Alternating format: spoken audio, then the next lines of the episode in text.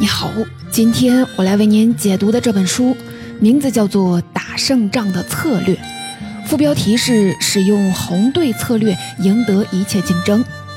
红队策略是书名里那个让人打胜仗的策略。简单来说，红队策略就是一种故意唱反调的机制。跟什么唱反调呢？跟自满情绪、群体思维这些常见的思维陷阱唱反调。具体来说，这种方法是要测试人们的战略和计划，找出其中的漏洞以及应对不确定性的方法。这本书里关于红队策略的大部分内容主要来自美军的红队训练计划。美军很重视红队策略，不仅有红队大学，还有专门学习红队策略的培训课程。这本书的作者布莱斯·霍夫曼曾经是一位商业记者，当时他是唯一一个接受了这项培训的非军方人士。为什么一位商业记者要去参加军队的培训呢？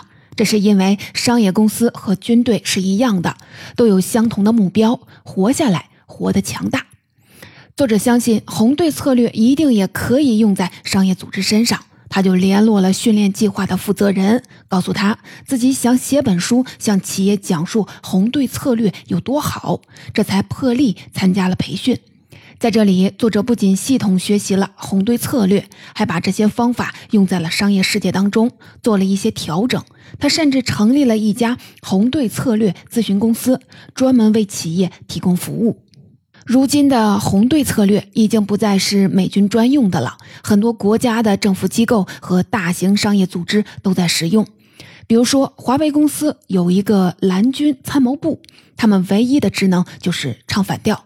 蓝军就相当于华为的红队。二零一八年的时候，华为蓝军发表了一篇文章叫《任正非十宗罪》，批判华为创始人任正非的一些行为，每条啊都写的是有理有据。任正非后来公开声明说，我错了，我改。说到怎么打胜仗，相信每个人都有自己的理解。我们也可以反过来想想，在工作和生活当中，人为什么会打败仗呢？很常见的一个原因是自满自大和群体思维，他们会导致严重的后果。可是啊，他们是我们人性当中的一部分，要想消灭他们并不现实。那么我们该怎么办呢？这本书给出了很多具体的方法，他们的目标很一致，就是帮我们在头脑里给自己这方组建一个友好可靠的敌人。说他是可靠的敌人，是因为他会像真正的敌人那样绞尽脑汁地找出计划当中的纰漏，想尽办法看穿我们的弱点。说他是友好的敌人，是因为他也会帮助我们降低失败的风险，提出建设性的意见。在不确定性越来越强的时代，不管个人还是组织，克服自满，提升决策质量，为赢得竞争做好准备，都非常的有必要。希望今天的这本书能够帮助到你。今天的解读分成了三个部分。第一部分，我们先来具体看看红队策略的起源，以及红队策略是什么，不是什么。第二部分，我们说的是为什么我们需要红队策略。第三部分要了解的就是如何把红队策略的作用发挥到最大。首先，我们来开始第一部分，先来看看什么是红队策略。红队这个词诞生的比较早，可以追溯到十九世纪初，那时候的普鲁士军队会通过模拟作战来训练军官。因为普鲁士的士兵大多穿着蓝色的军装，于是啊，蓝色的木块就代表作战的主队，而红色的木块用来代表敌人。在模拟训练当中，一队军官是蓝队，负责制定战斗计划，另一队军官扮演红队，要想尽各种的办法破坏那个作战的计划，找到对方的弱点。这种模拟训练的目标就是提前发现策略当中的弱点，而不是等到上了战场才发现。红队策略这个词在美国出现是在九一一事件之后。二零零一年的九月发生了九一一恐怖袭击事件。其实那一年的春天和夏天，美国情报机关已经接到了一系列的警告。有份报告说，基地组织计划了某个非常非常非常重大的行动。可是啊，这些警告都被忽略了。为什么会这样呢？九一一之后，这个事件的调查委员会得出了结论。最大的失败是想象力的失败，也就是说，情报机关没想到会发生这样的意外袭击。这次的事件也让一个美军的陆军上校找到了自己的使命。他叫史蒂夫·罗特科夫，曾在美军情报机关供职。九一一事件后，罗特科夫意识到美军需要创建一套策略，全方位的挑战自身，不管是做计划、做决定还是思考方式，都要挑战自己，这样就能在对手行动之前发现弱点，避免战略失误所导致的失败。这就是红队策略。罗特科夫组建了一个小组，里面的成员都有逆向思维。这个小组专门负责对军队的战略和计划进行批判性的分析。红队策略很受欢迎，后来啊，美国整个军队当中都建立了红队，甚至还有一个红队学校。了解了红队策略的起源，接下来我们就来看看红队策略是什么，不是什么。作者在书里专门用一章说明了这两个问题。在他看来，了解这些内容是我们使用红队策略的先决条件。我们先来看红队策略是什么。在这个问题上，书里啊有句话给我的印象很深，那就是红队策略既是一门科学，也是一门艺术。这话听上去啊好像是有点矛盾。我们都知道，科学是严谨理性的，艺术是灵动主观的。我觉得啊，作者说红队策略是一门科学，是在强调它发挥作用的机制是有理有据的。书里说，红队策略根植于认知科学和决策心理学，很多工具都来自于情报分析人员的谍报技术和认知心理学家的研究。说到认知和决策，你肯定已经注意到了，不管一个人多么的聪明，受过多好的教育，都会受到认知偏差的影响，做出错误的决策。更可怕的是，很多人往往不知道自己被认知偏差影响了，还以为自己的决定都是理智的。作者之所以说红队策略是一门科学，就是因为它给我们提供了科学的工具和技术，帮助我们意识到认知偏差的存在，它对我们的影响以及应该如何克服。作者说，红队策略也是一门艺术，使用时没有一定之规，要根据具体的情境、具体的问题、具体的人，创造性的使用工具和技术。打一个比方，红队工具包就像是一个高尔夫球袋，里面装着全套的装备。好的球手不仅知道每个装备的用法，还知道哪个装备是通用的，哪个是专用的。好的红队成员不仅懂得利用红队工具帮忙决策，也知道什么时候该停止红队策略，也就是说能够恰到好处的使用红队，不会过度的使用。我觉得呀，这是在强调使用红队策略的主体是人，人在使用工具时应该灵活使用，而不是被工具控制。换句话说，我们使用红队策略时不能一味的照本宣科，死板的套用，而是要创造性的使用它。既然我们是使用主体，那么就应该根据自己的需要，从红队策略这个百宝箱里取出相应的工具和方法。比如说，你所在的小团队资源有限，没办法投入大量的时间、人力、金钱专门组建一个红队，这时候啊，你就可以指派一个聪明人，使用书里提供的批判性问题清单审查你们的计划，也能起到红队的作用。关于红队策略不是什么，作者在书里列了九条，我觉得呀，其中最关键的内容可以总结成这样一句话：红队策略不是无意义的抬杠，而是建设性的对抗。红队的队员需要唱反调，批评、怀疑主队的战略，但这样做的目的可不是为了故意的揭谁的短，让谁出丑，故意暴露谁的错误，而是要促进组织更加深入的思考，优化战略。建设性对抗说的就是红队队员不光要想办法帮组织减少错误，降低风险，还要提供新的选择和机会。如果你是红队队员，你发现原来的解决方案啊不够好，就要探索一下哪些机会被漏掉了，拿出可以替代的解决方案。也就是说，红队策略不仅要指出错误，还要提供新的见解。红队策略出现之后，很快啊成为了一股风潮，传到其他的国家，英国、加拿大、新西兰都创建了红队。红队策略正在满足越来越多人的需求。接下来呢，我们就来看看为什么我们需要红队策略。用一句话来回答的话，就是它能够帮助我们揭露隐藏的威胁，发现潜在的问题、陷阱和机会。我们先来看前半句，它能揭露什么威胁呢？主要是思维上的威胁。我们曾经认为，只要一个人掌握了丰富可靠的信息，就能做出最好的决策。但越来越多的认知心理学的实验证明了，我们的大脑会走捷径、抄近道。大脑啊很懒惰，往往会通过直觉般的思考寻求答案。大脑一走捷径，人往往就会走上错误的道路。当一个人面对的问题越复杂，大脑走捷径惹出的麻烦也就会越大。作者在书里列举了很多大脑走捷径的例子，我为您挑选了几个比较典型的。比如说，负面的情感会扭曲我们的看法。有心理学家就发现，九一一恐怖袭击之后，美国人更愿意开车而不是乘坐飞机。但其实啊，在车祸当中死亡的概率远远高于飞机失事的概率。大量美国人都选择开车，反而导致高速公路事故的死亡人数大幅的增加。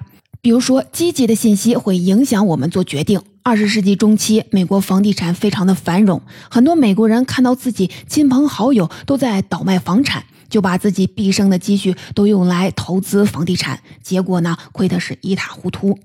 刚才都是认知偏差给我们生活带来的影响，接下来我们来看一个商业方面的例子。你可能听说过这样一个词，知识的诅咒。它指的是一种认知倾向，就是说，当一个人在某方面拥有了很多的知识，就无法去理解那些缺少这方面知识的人是怎么思考的。企业在预测消费者行为的时候，经常会出现这种倾向。知识的诅咒往往就会成为企业成功路上的障碍。比如说，在电视市场，液晶电视是绝对的主力军。但如果你是视频发烧友，肯定知道有一种等离子电视技术，很多性能都比液晶屏技术更先进。等离子电视的色彩更加饱满真实，视角也更宽，也不会出现液晶电视那样漏光和色彩不均匀的问题。但奇怪的是，等离子电视基本是退出了市场，液晶电视却成为了大赢家。这是为什么呢？有一个原因就是知识的诅咒。就拿松下电器来说，这家公司很清楚等离子电视的技术有哪些优势，大部分视频发烧友也知道这些优势。可问题是，普通的消费者不了解这些，他们无法根据技术先进性决定自己买哪种电视。那么他们为什么不约而同地选择了液晶电视呢？这是因为跟等离子电视相比，液晶电视也有一个优势，就是它在明亮的灯光底下，屏幕的显示效果更出色。这就意味着普通消费者在商场的货架上能够很直观地感受到液晶屏看上去更好一些。二零一四年，松下电器就被迫下线了等离子电视。还有一个词，相信大家也不陌生，那就是损失厌恶。很多时候，我们宁愿选择避免损失，而不是获得回报。宝丽来公司就是一个典型的例子。这家公司曾经是全球最大的相机巨头，但是随着数字技术的到来，他们逐渐的衰落，走向了破产。说起这家公司的衰落，很多人会把原因归结到他们没有及时的转向数码照相机。可实际上呢，早在二十世纪九十年代末，宝丽来就已经是数码照相机领域的领先者了。那他们为什么还会衰落破产呢？一个主要的原因就是损失厌恶，它会让人用短期思维思考问题，而不是长期思维。宝丽来在传统的胶片业务上的利润比数码相机利润高多了，因此啊，他们不愿意放弃传统的业务，对数码相机技术没什么兴趣，也就没能保持自己的领先地位。最终呢，因为传统业务的下滑，宝丽来公司在二零零一年破产了。松下电器、宝丽来都是大型组织，可他们也没能逃过非理性的影响，做决策时无法突破自己的认知局限。难道这两家公司的决策层里就没人知道普通的消费者更容易理解液晶屏的优点，没人相信数码相机会取代传统的胶片相机吗？也许没有，但更可能的是，有人看到了正确的方向，却没法把它变成组织的共识。这是因为组织在做决策的时候，常常会被群体的思维给影响。群体思维指的就是同一个群体里的人倾向于选择同一个方法，而不是挑战规范，提出新的方法。在群体思维方面，二零零一年倒闭的瑞士航空公司是一个典型的案例。瑞士航空曾经凭借着高水准的服务享誉了全球，高管团队也都是精英。过往的成功让这家公司采取了高风险的扩张策略，大肆收购，整个顾问团队都以瑞士航空当时的 C E O 为首是瞻，意见一致，根本啊没有人唱反调。结果呢，这家公司因为决策失误陷入了严重的财务危机，最终倒闭了。听到这里，相信你已经了解了认知偏差、自满情绪和群体思维带来的恶果。如果一个人不能认识到自己的偏见，一个组织无法识别到自己逻辑的谬误，就无法避免这些威胁。使用红队策略，就能让我们提前看到计划当中的弱点，及时的纠偏、优化，确保决策的合理性。这是红队策略的主要作用。但它的作用不止于此，使用红队策略还能让管理者看到潜在的问题、陷阱和机会，成为更好的规划者，进行更加深入的思考。书里啊有一个例子，二零零四年时，丰田汽车超额完成了他们在全球市场上的每个战略目标，尤其是在美国市场，他们抢走了美国本土汽车企业很多市场份额。这家公司的董事长张富士夫受邀参加了一场年度汽车行业会议，按理说这应该是炫耀成功的场合，但张富士夫却在结束讲话时警告说，任何不愿意冒险重塑自己的公司都是注定要失败的。他还详细讲述了丰田为了赢得竞争，正在采取哪些行动评估，完善自己的商业战略。作者说，这其实就是在进行红队策略。丰田自己对自己展开严格的自我批判分析，不断地找到失误的原因，果断地纠正措施。五年后，丰田成了全球汽车行业的佼佼者。最后的这部分，我们一起来看看如何使用红队策略，把它的作用发挥到最大。组织在使用红队策略前，有个问题啊是绕不开的，那就是要不要组建红队。但对于很多小型组织来说，更实际的问题是自己能不能组建红队，是否能拿出相应的资源。相信啊，你听完了红队策略，想要进一步的行动的时候，会也会有类似的困惑。我们先来一起看看作者对于组建红队的提醒有哪些注意事项和限制条件。如果你想要组建红队，有一个大前提必须满足，那就是组织高层的支持。这其实啊是在要求你的领导啊得是一位好领导，能够保持谦虚，愿意承认自己的决策有改进的空间，有足够的胸怀接纳新的想法和见解。如果得不到高层的支持，或者领导对于红队另有目的，那组建一个多大规模的红队都没有意义。如果这个前提满足了，你就可以认真的想想怎么组建红队了。作者在书里介绍了五种红队的模式，其实啊，它也可以被分成这两类：常设的红队、临时特设的红队。什么意思呢？我们来看两个真实的例子。书里说，英国国防部有一支常设的红队，这支队伍呢，主要依靠了两个专职的分析师团队，一个团队叫做分解者。他们的任务是把国防部的计划进行分解，然后从每部分计划当中提取出来它背后啊有哪些依据。这些依据当中，有些是事实，也就是事情的真实情况，有些是假设，也就是根据已有的材料和经验做出来的推测，还没有被检验过。分解者需要针对假设做出进一步的分析，看看哪些假设是大家做计划时都知道的，哪些假设是大家用了却没意识到的。另一个团队叫做制图者，他们负责把分解者得出来的内容转化成图表，还要整理出这些假设之间有什么相关性和因果性。得出图表后，制图者还要进行分析，找出站不住脚的地方和不一致的地方，再跟分解者一起检查分析结果，准备出最终的分析报告。为了帮助红队更好的工作，英国国防部还开发了三维制图软件来显示分析数据。你看啊，这就是一支专业的红队，有长期专业的分析人员团队，有相应的红队工具，有足够的时间、空间进行全面的分析。我们可以想见，组织里有了这样一支红队，肯定能够推动组织的成功。但这种常设模式缺点啊也很明显，会占用大量的人才、金钱资源，普通的组织可负担不起。那该怎么办呢？这就要说到临时的特设红队了。临时的特设红队模式很灵活，主要根据你的具体情况出发。比如说，你们公司能拿出钱，但派不出人手，就可以花钱请一个红队的咨询公司，比较方便省事儿。如果呢，你们公司不想出钱，也不想专门的派人加入红队，就可以选出团队里的一个专家或者是聪明人，让他成为红队的推动者。甚至啊，你还可以创造一个红队的环境，把所有的人都变成红队的队员。美国有一家投资管理公司就是这么干的，他们会鼓励公司的投资经理这样做，制定一项投资计划，努力的推销给同事，然后预估同事会从计划当中找出什么弱点，提前准备好自己的辩护词。这家公司的走道里就像是一个争吵大厅，投资经理们会在这里激烈的讨论投资计划。这样做啊，不是为了制造争端，而是要确保他们真的考虑到了所有的事情。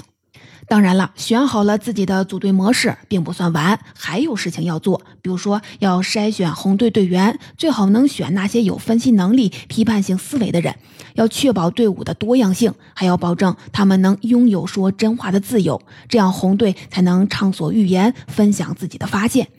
有了一支红队后，该怎么解决问题呢？接下来我们就来看看怎么用好红队策略。书里介绍了一个完整的红队分析，通常有这么三个阶段。首先是质疑阶段，就是质疑规划过程当中那些想当然的论据和假设。书里啊给我们提供了很多的分析工具。接下来这个阶段的关键词是想象力，就是要利用想象力收集尽可能多的可能性。比如说计划当中哪些地方可能错了，哪些可能对了，哪些威胁和机会我们还没看到。最后阶段的关键词是逆向，就是采用逆向思维来挑战计划，迫使组织采取其他的思考角度。对于质疑、利用想象力还有逆向思维，作者都在书里提供了大量的技巧，他们就像是一个武器库。由于时间关系，我从武器库里选出了三个分享给你，他们各自对应了红队分析的一个阶段。红队分析的时候，我们怎么才能更好的进行质疑呢？有一个方法叫做关键假设检查法。我们都知道，假设很重要，人所做的每一个战略、计划、决策几乎都在建立的假设的基础上。假设就像是建筑的地基，它越是牢固，我们做出的计划就越坚实，它越是松散，我们很可能会做出错误的决策。进行关键假设检查法，需要我们先列出一个假设清单，也就是你的计划想要成功，必须满足哪些假设。列出后，我们就要开始检查每个假设，剔除掉不必要的假设，通过提问来质疑剩下的每一个假设。怎么通过提问来质疑假设呢？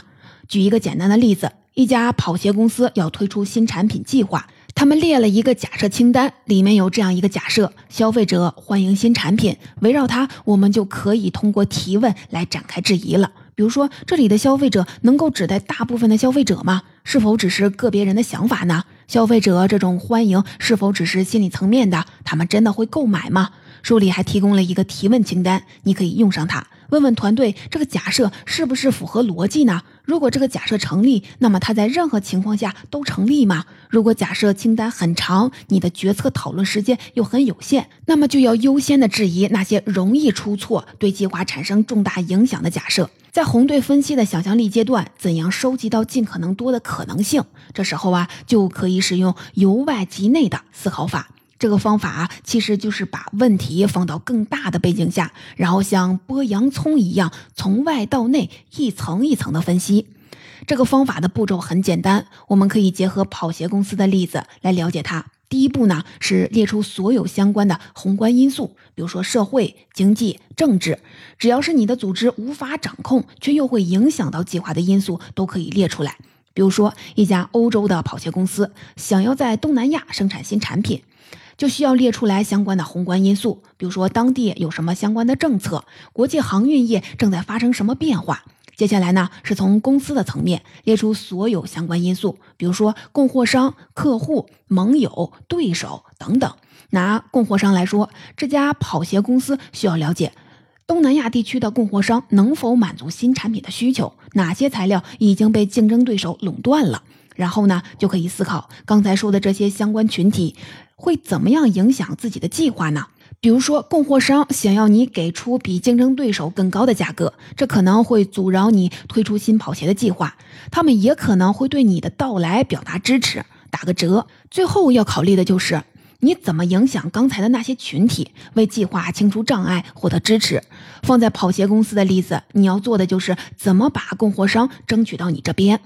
最后呢，是红队分析的逆向思维阶段。怎么逆向分析呢？这就要说到魔鬼的辩护了。这个方法听起来有点可怕。